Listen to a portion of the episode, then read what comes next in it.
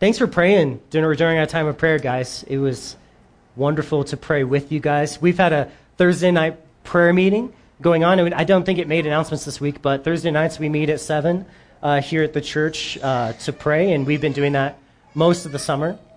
And uh, been crying out to the Lord.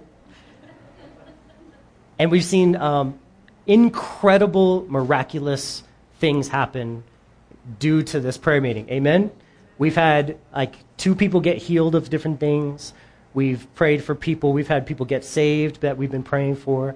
Uh, we've had marriages restored and, and healed. And it's been pretty amazing. So never, ever, ever underestimate that God wants to partner with you through prayer. And he's, he's just waiting to help us and engage with us. And it, it, he just is there saying, Come to me, and I will do great and mighty things which you have not seen. If you've not even heard of, I'll do it for you. Um, I've been greatly blessed this week by hearing about what God, seeing what God has done for us that is truly supernatural and miraculous. So, with that said, let's say a quick prayer for our time in the Word today. Father, we um, trust you that you have something very special for us. And Lord, I hope that you would just heal maybe some really um, sick parts of our heart this morning. Some parts of our heart that we have held and covered with our hands or just not been comfortable to reveal to you, to open up to you. I pray that you would search us out with the gentleness of the dove of your Holy Spirit, just like a dove, Lord, that you would, you would gently open up the areas that need a cleansing wash of your Holy Spirit with the Word, the water of the Word. And we ask that you would do this faithfully in your name. Amen. Today's Bible study is how to think about hypocrites. Hypocrites. You guys love hypocrites? No. Everyone hates hypocrites, right? It's tough when, we, when we're dealing with people in the world because they, they observe people in the church that don't act like they love God and they say, I hate everyone in the church because they're full of hypocrites. And it's true. Many people in the church are hypocrites.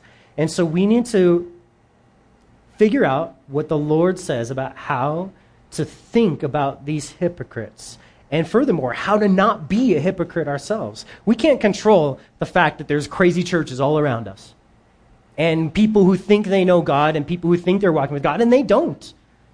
They don't have the power of the Holy Spirit. They're not living their lives to honor God. And the world sees them before they see us. And so we have to, we have to really think rightly about this because it can get overwhelming. It can feel like, well, what does it matter if I do what's right if all these hypocrites out there are giving Christians a bad name?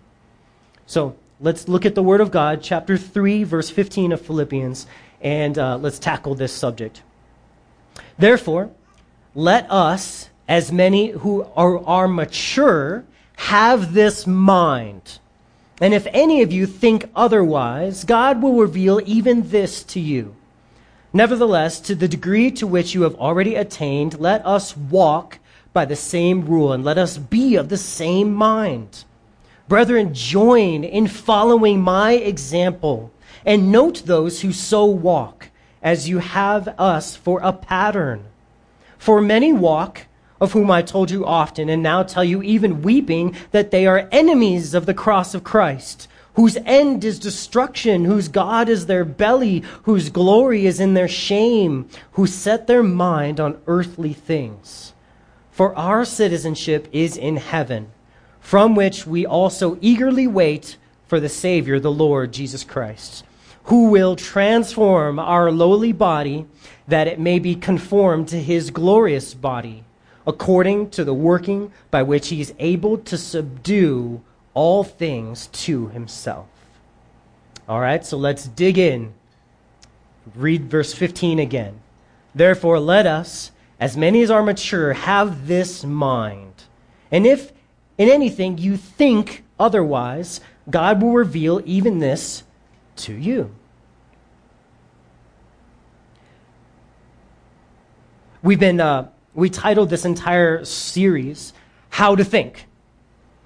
And here we have one of these central verses about thinking. And what he says here, he refers back to the great lesson that we learned over the last two weeks. And over the last two weeks, we learned about the supremacy of knowing God and the importance of striving to know Him more. That nothing matters except knowing God. Everything else, Paul said, is trash. Everything else except that real relationship with God is trash. And striving to know Him more, we learned last week, was done in three areas, three streams that combine into one river of knowing God. And what were those three streams, those three areas, those three ways that we can know God? The first one was the power of his resurrection, or living a resurrection life, a life that is born again, a life that has Jesus living inside you. The second was the fellowship of suffering. The second way we really get to know God is when we suffer and go through those difficult things in life. And the third way was being conformed to his death. Those are the three ways we get to know God. That new life in us, the, the constant suffering and trials that we go through. And then when those trials get so great that we feel like it's killing us, we get to that point where we die to every hope that we had of being self-sufficient. That is being conformed to his death. Jesus had to, had to come to that point in the Garden of Gethsemane when he said, I, there is nothing I can do. Father, I place myself completely in your hands. I surrender myself completely to your will. I cannot do anything to get myself out of this. Your will is this, and I will trust you, even if it leads to my destruction. And that is the greatest level of knowing God, is when we surrender our lives to Him and His will. Paul says that maturity is only developed through this relationship that I just described. Maturity as a Christian does not come with age, it comes through resurrection life, suffering, and being conformed to his death. Maturity does not come through trying harder. It comes as God works in us. Anyone who tells you that you can develop or mature without humble dependence on God is lying.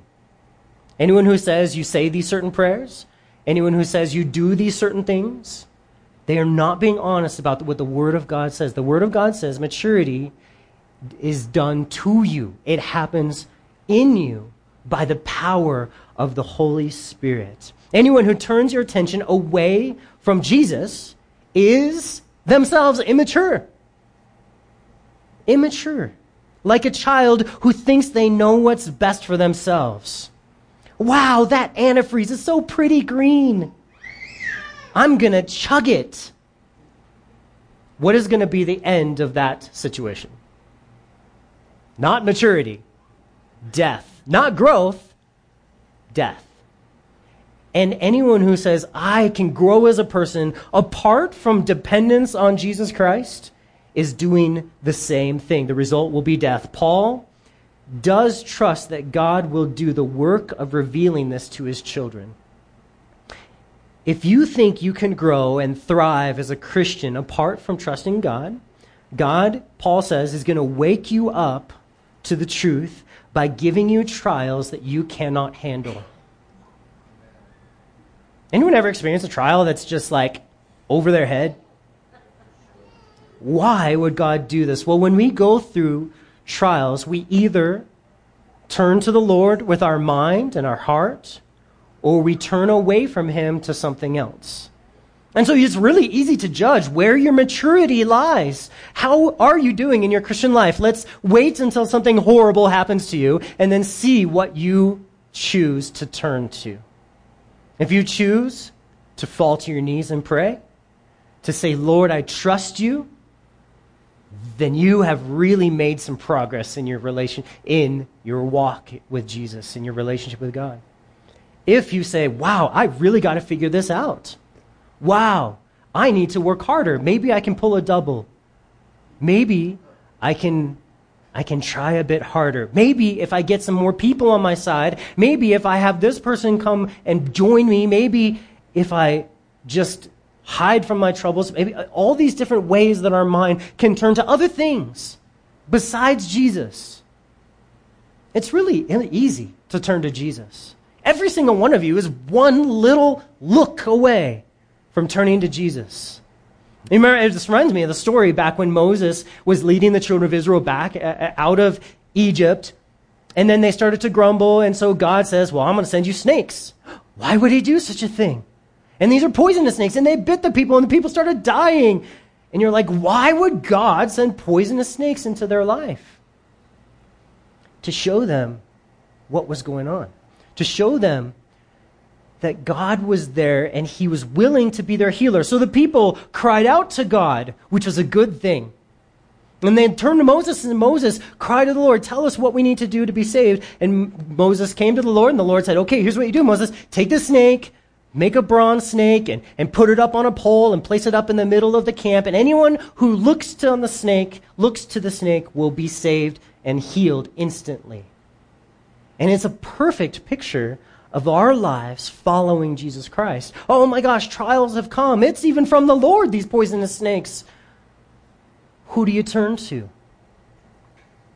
Jesus said in John 3 14, as Moses lifted up the snake in the wilderness, so I must be lifted up. The Son of Man must be lifted up. Why would he liken himself to that snake? Because a snake reminds you of what? Sin, right?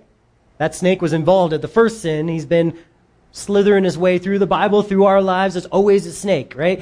And so when sin is lifted up and put on a tree, a piece of wood, a cross, when it's nailed to a cross, and you look at that sin nailed to a cross, God says, You're healed.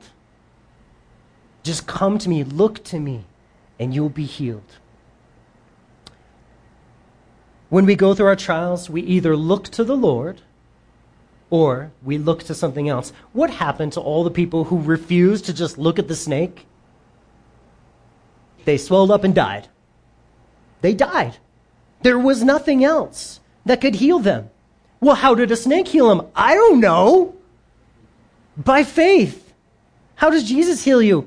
I don't even know all the times. He just does it. He's able to do it by faith when we look to Him, and we can't be healed any other way. So, all of us have these little hurts in our heart, these, these wounds that we're struggling with. And there is only one healing it is Jesus Christ. Proverbs 3, 5, and 6 is one of many of our favorite verses as we think about it. It says, Trust in the Lord with all your heart. Lean not on your own understanding. Understanding. But in all your ways, acknowledge him, and he shall direct your paths. So our mind is either deciding to trust God completely or to lean on our own understanding. But if we decide to trust God and his word completely, even if it says something that I don't agree with, he says he's going to direct your paths. He's going to bring healing. He's going to give grace. He's going to give you what you need. If you'll look to his word and call upon him. John 17, 7 17 is another verse I'll bring up at this point. It says, If anyone wills to do his will, he shall know concerning the doctrine, whether it is from God or whether I speak of my own authority. So God is able to and willing to help us understand the way things work, he says. His only requirement is that you will to do his will that you desire to not get your plan done, but to see his plan done. Not your kingdom come, but his kingdom come. If you want to know how things really work, pick up your cross and follow Jesus to death, and your heart will be filled with direction and understanding. Oh, I'm so confused about my life. I have so much darkness. I don't know where I'm going. I feel like I'm always bumping into things. I feel like I'm lost. There is one biblical solution to that. Pick up your cross and follow Jesus Christ. Die to yourself, and you'll have direction, God says. You'll have understanding. If you will to know his will, you'll know concerning the doctrine, Jesus said. So many believers lack direction and understanding. What's happening? They say, I don't understand what's going on in my life. Pick up your cross and follow Jesus, and these questions will be answered, but not with words. but with an unmistakable, undeniable assurance in the heart. And you may not even be able to describe it to people. Why, why are you so different? Last week you were freaking out about everything in your life. This week you're at peace and you're like, I don't know. I turned to the Lord. I said, Lord, I'm going to follow you. And now it's just, I just have this peace. That's how God teaches, with a peace that passes understanding. So when people come to me and they like, I don't understand my life, I, I, I may try to give them an answer or two. But most of the time, I will exhort them and encourage them to pick up their cross and follow Jesus. And I won't try to give them answers, and it's really freeing. When I did the radio show, people call in with the craziest stuff all the time. And I, I was, it was pretty easy to just say, oh, I'm so sorry you're going through that. Let's lift our eyes to Jesus. Let's trust him and follow him and do what we know is right. I know your spouse is totally crazy and they're sinning, your kids are crazy and your job is nuts. I, I understand all that. I don't know how to fix it all. But I do know that if you love, follow Jesus Christ, pick up your cross, there will be peace in your life. God will be fighting for you. So we can do that always, no matter what the trial is in our life. Verse 16 in Philippians.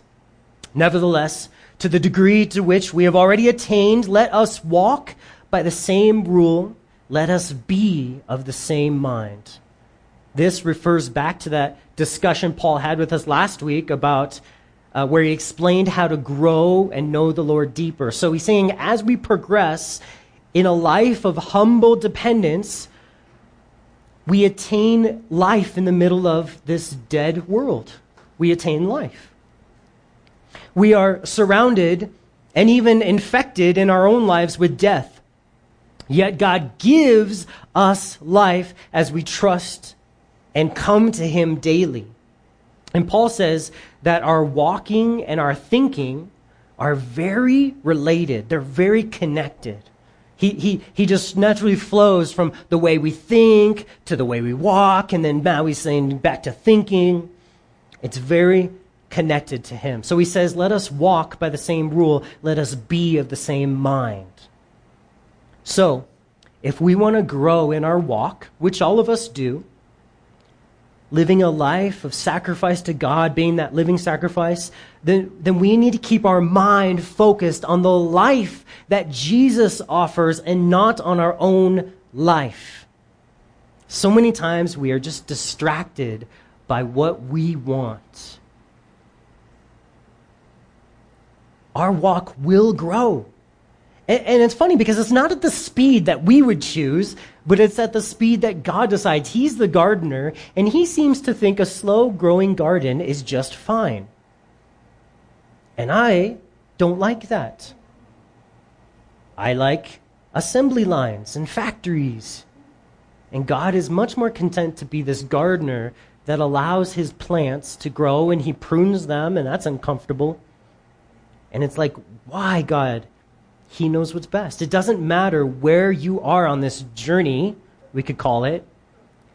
Today is a day, Paul says, to move forward with Jesus. Some liberal churches and ministries are very much about this word journey. And what they do is, is they just want to walk with you on your spiritual path until we all just, you know, figure it out on our own. Until you just try out everything you need to. Paul, he is the opposite of that.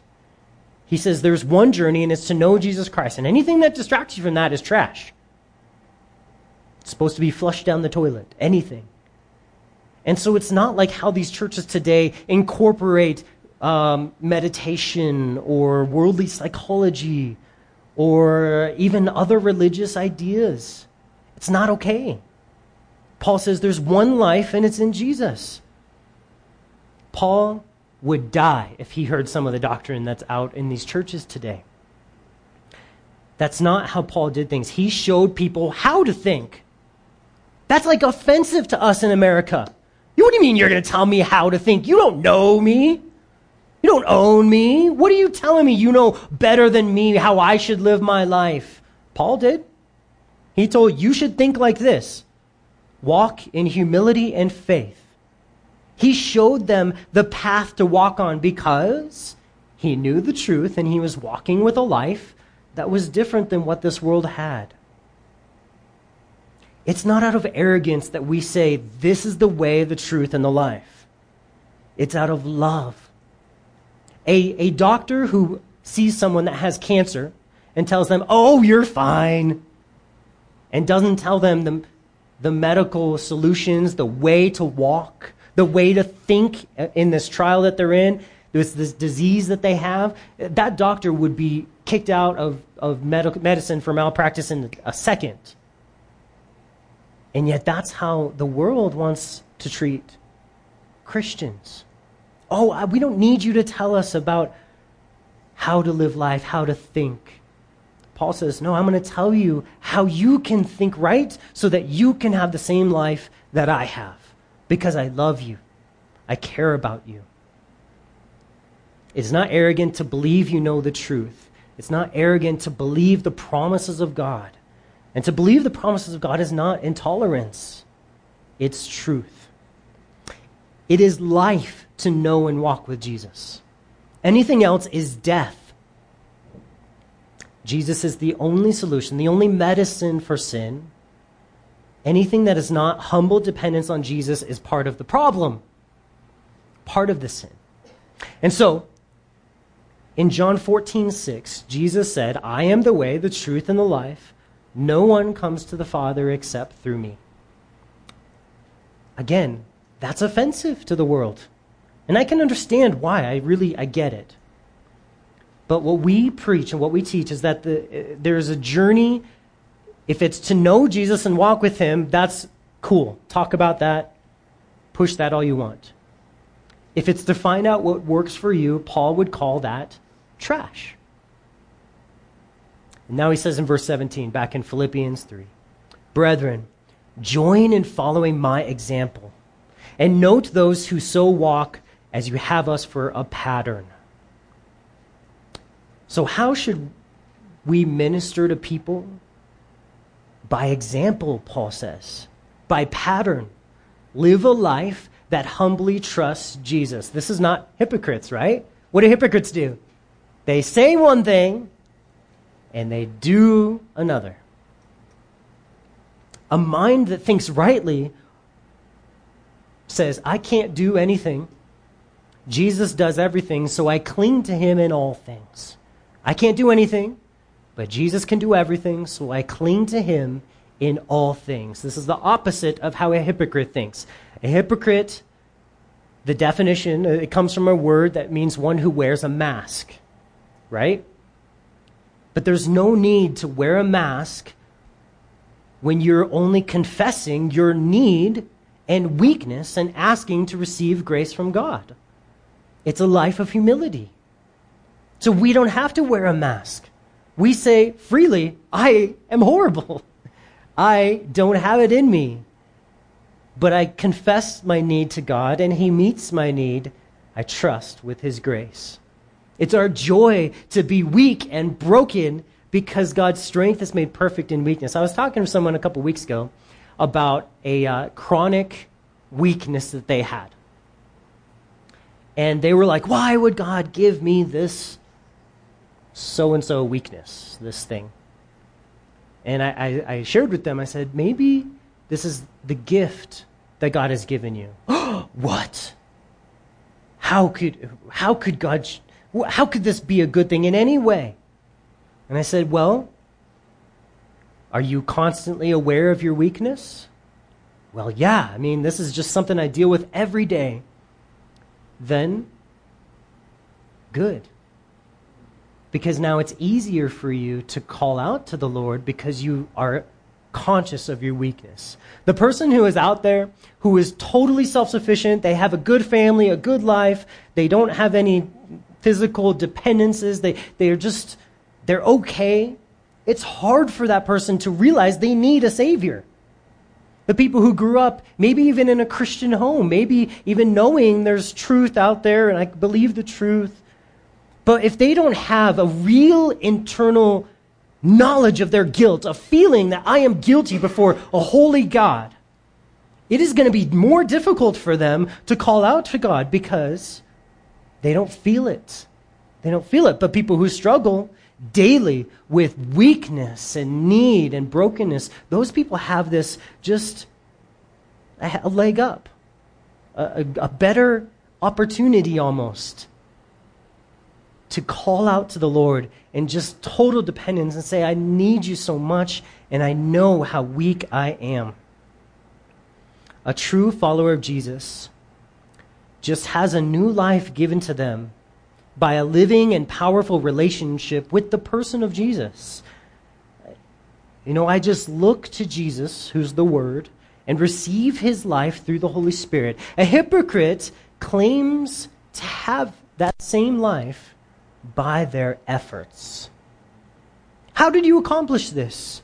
Or how are you going to change and be a better Christian? Well, I, I just did it. Or I, I really just got down to business. I decided I was going to make a change in my life. Or I found this 10 step program. Each of these man centered responses hides the truth that their heart didn't change. Because men cannot change their own hearts. The Bible says it like circumcision. How can you circumcise your own heart? It has to be a work of the Holy Spirit. They cannot stop being a sinner on their, in their inner man. They say one thing, but they do another because they're not really different. The world hates hypocrites. And I see why. And I agree with them. And they're easy to spot. Paul teaches us how to spot them right here in verse 18. Look at this. He says, For many walk, of whom I have told you often, and now tell you even weeping, that they are enemies of the cross of Christ, whose end is their destruction, whose God is their belly, whose glory is in their shame, who set their mind, mind on earthly things. Hypocrites have a very clear way of thinking they set their mind on earthly things as opposed to what? Heavenly things. The heavenly call that Paul talked about last week was a call to a relationship with God, where Jesus says, Come, follow me. And a hypocrite, they don't care about that call. The relationship with God is not the most important thing. The most important thing to them is how they look in front of other people. Their plan is I follow my thoughts, my opinions, the way I see it. And Paul says they're enemies of the cross. It's not that they don't like Jesus, but they will not surrender to the way of the cross. So, in a war, you're either fighting or you're surrendering. Or you're dead, I guess.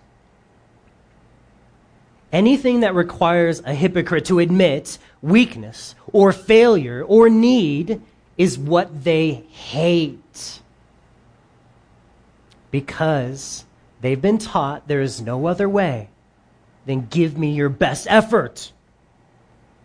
And most of the time they were taught by their legalistic parents. Most of the time they were taught by their legalistic parents. And their parents didn't do it intentionally. And they didn't want to create these hypocrite kids, but they were like, do this, do this, always do what's right, always do this right. And they never taught them grace. They never showed them real, deep love. And so their child grew up thinking that that's what God wanted. Just give me what's right all the time. What is the call? The heavenly call. Come, follow me, relationship, bring me your weakness, come to me in your in your weakness, and I will take care of you. I will be your father. I will be all that you need. They hate humility because they don't know the way of faith.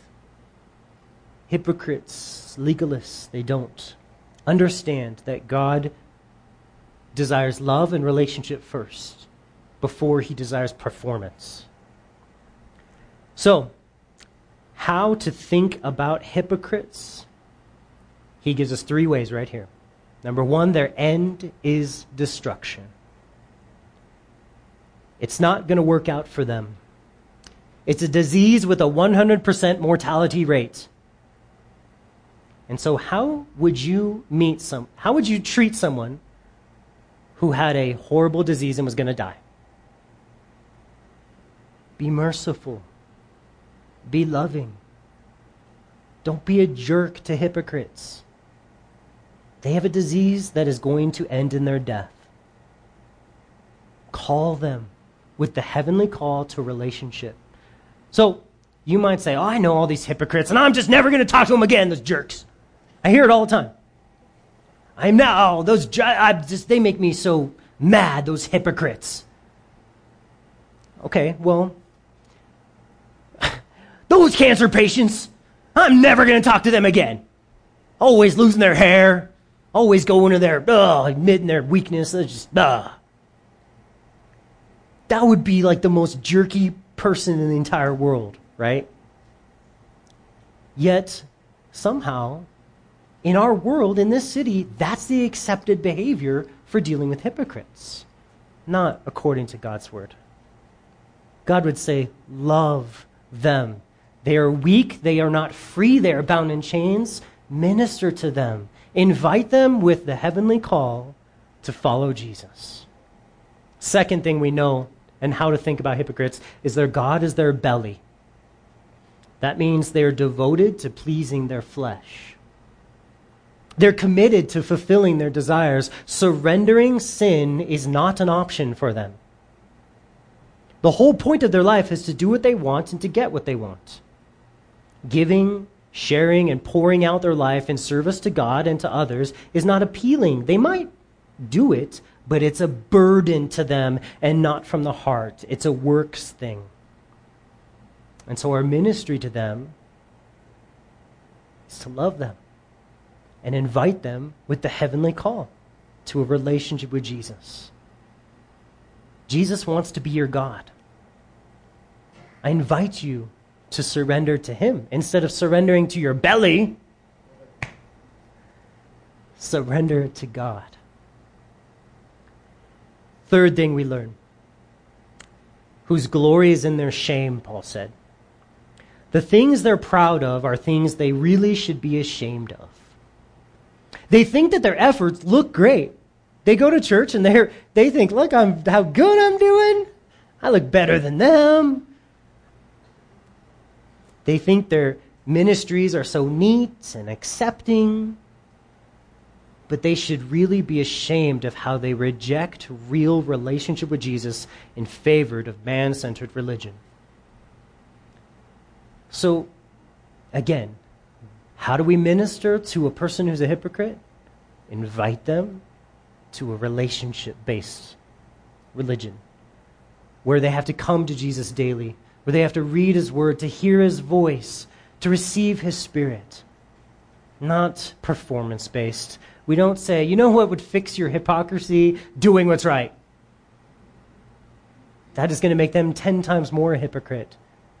No one can do what's right, and you certainly can't. So call upon the name of the Lord and trust his grace to do that work. Verse 20, this is amazing. Paul says, For our citizenship is in heaven, from which we also eagerly wait for the Savior, the Lord Jesus Christ. The contrast he's making is so clear. They, hypocrites, look at earth, we look at heaven. He's contrasting hypocrites with the real deal.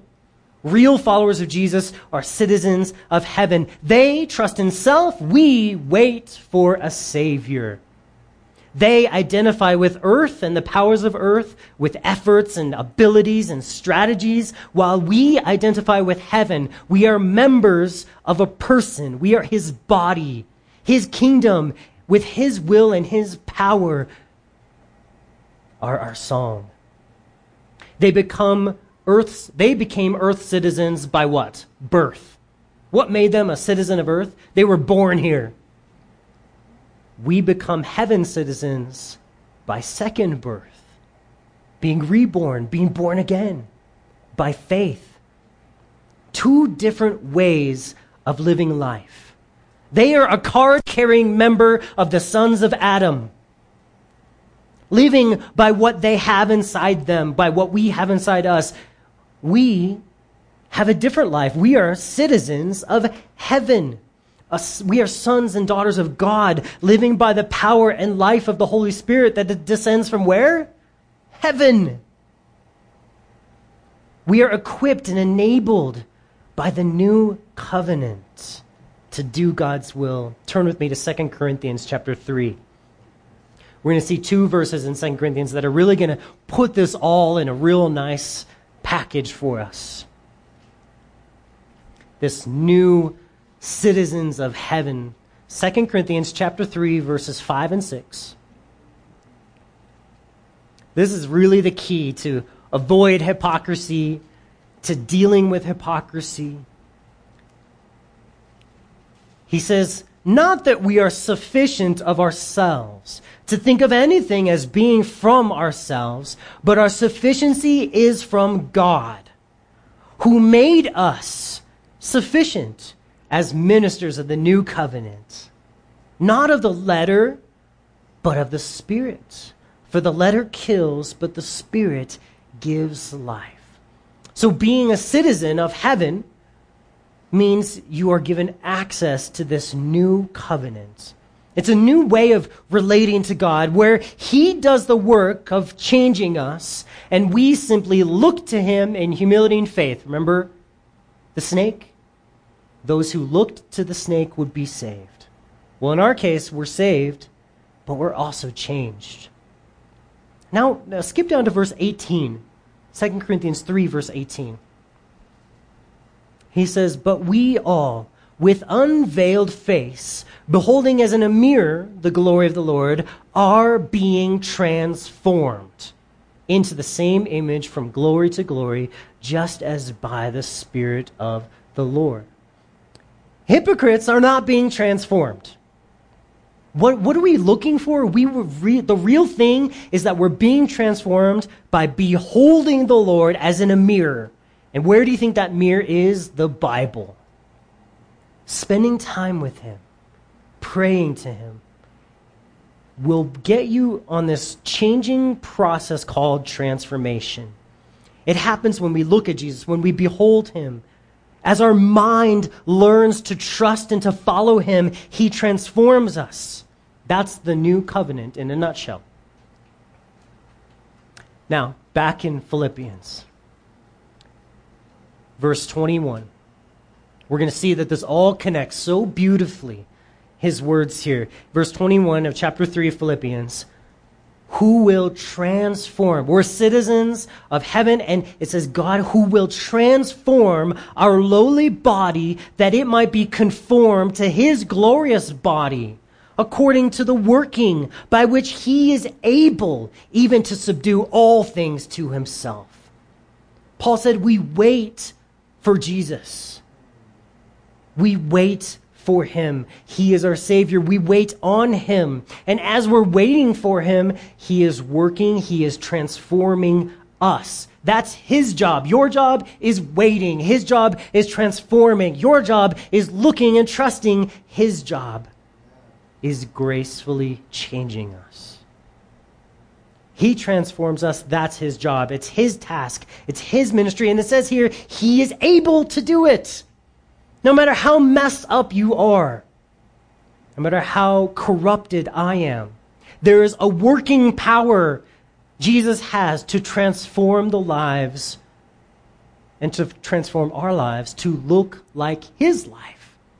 And it's amazing. It's called the Holy Spirit. That's this power. What problem do you have that Jesus is not able to subdue? And when I think of the word subdue, I think of a lion. Like I went, we went to the Barnum and Bailey circus last year with the boys, and that you know the guy sticks his head in the lion's mouth, and I'm like, you are insane. That's a wild beast, and he will eat you. But that lion had been subdued.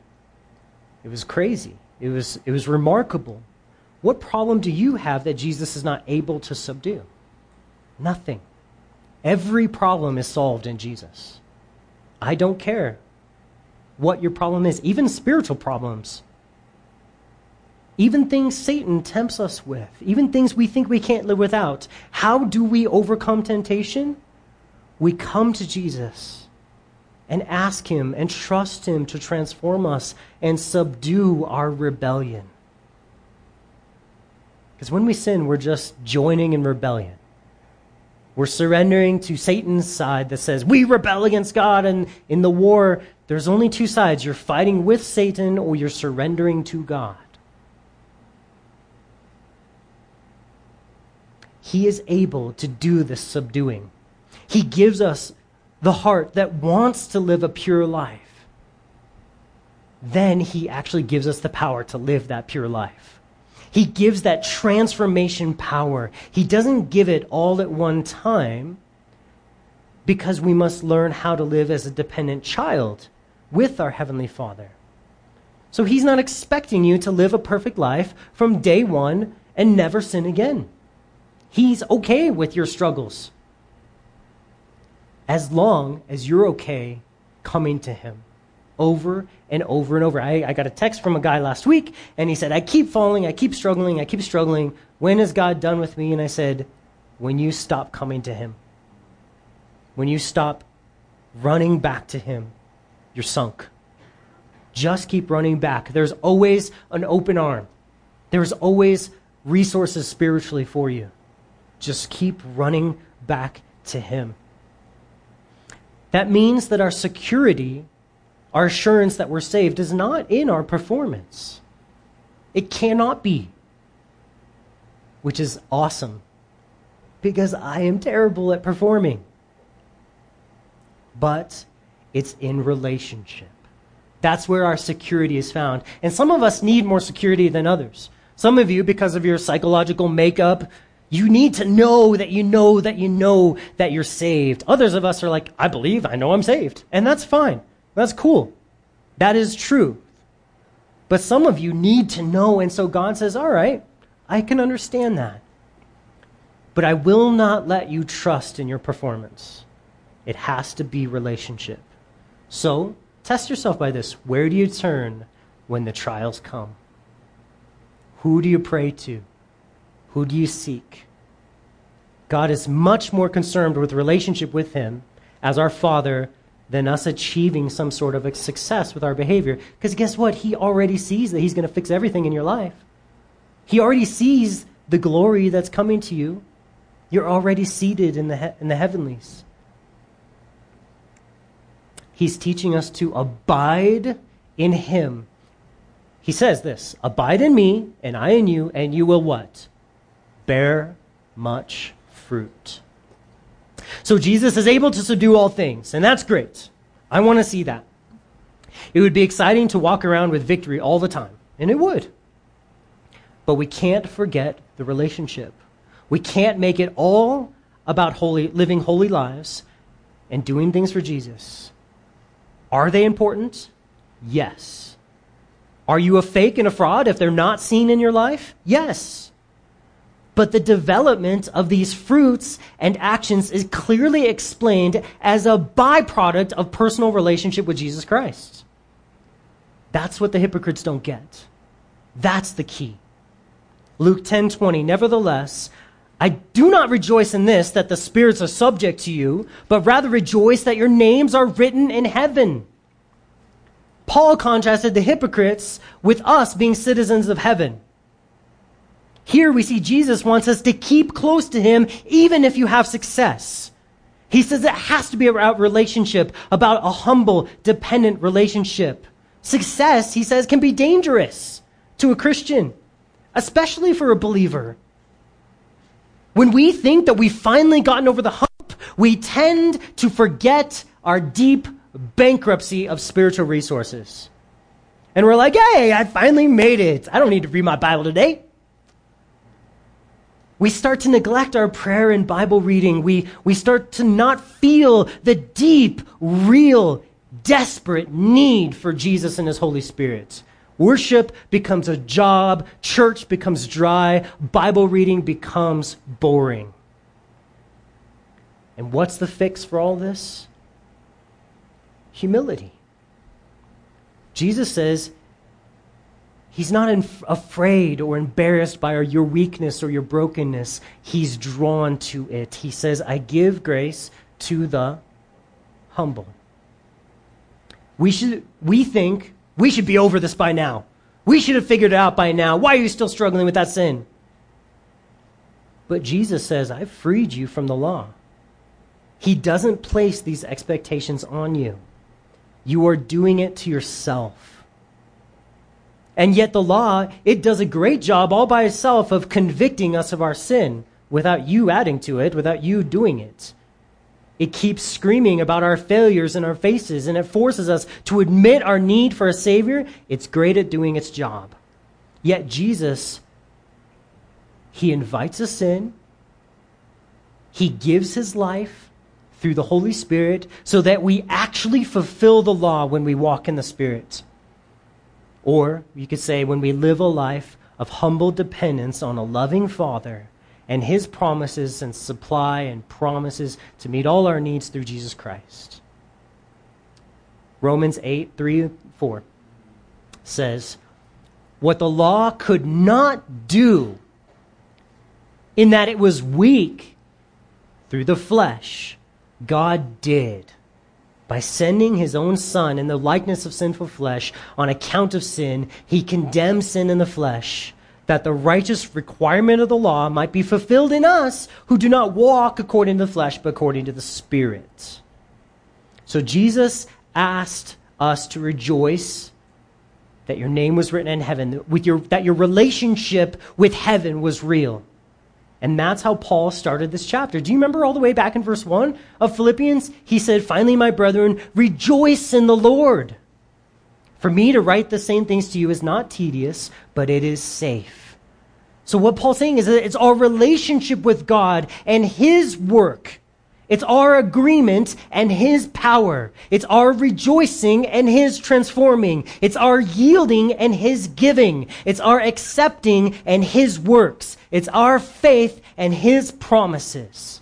It's our believing that He does it all. The framework for a true relationship with God is seen here. He supplies, we receive. Isn't that what Jesus said? He just wants to be your father, guys. You want to know how to pray? Don't pray, Almighty God. Pray, Father learn that He's your heavenly Father. Is that how you are living today?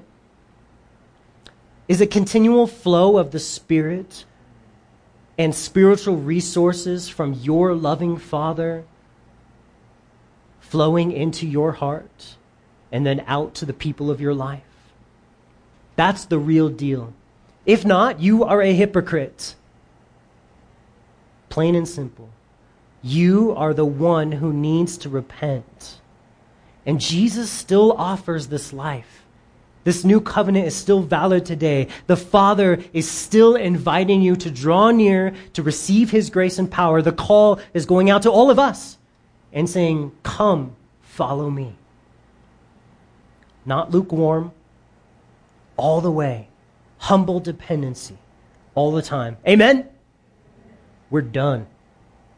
That was, that was heavy. Would you guys stand with me? We're going to sing a song real quick. We got communion available. So during the song, as you're seeking the Lord and as you're thinking about all the things that were just said, and as you're deciding whether you've been faking it or if you're really trusting the Lord, if you've been faking it, then just repent. Just call out to Him and say, I'm sorry and I need you, and I will humbly depend on you. Ask Him for His Holy Spirit. And if you are thinking about it and you're like, hey, man, I totally do trust the Lord, I totally do follow Him, and man, come and take communion and remember that it's all about Him. It's all about His life given for you and His body being broken for you. And it's a wonderful thing we do that encourages us so much. So let's pray. Father, we thank you so much for the great love that you gave us when you died on the cross. And Lord, I just pray that right now you would solidify all the things you're doing spiritually in our hearts. I pray that today would be the end of rebellion for many people. Lord, that we would joyfully surrender and say, I'm not going to fight you anymore, God. I'm going to glorify you with my life. I'm done seeking my own way. I'm going to follow you, Jesus. I'm going to worship you.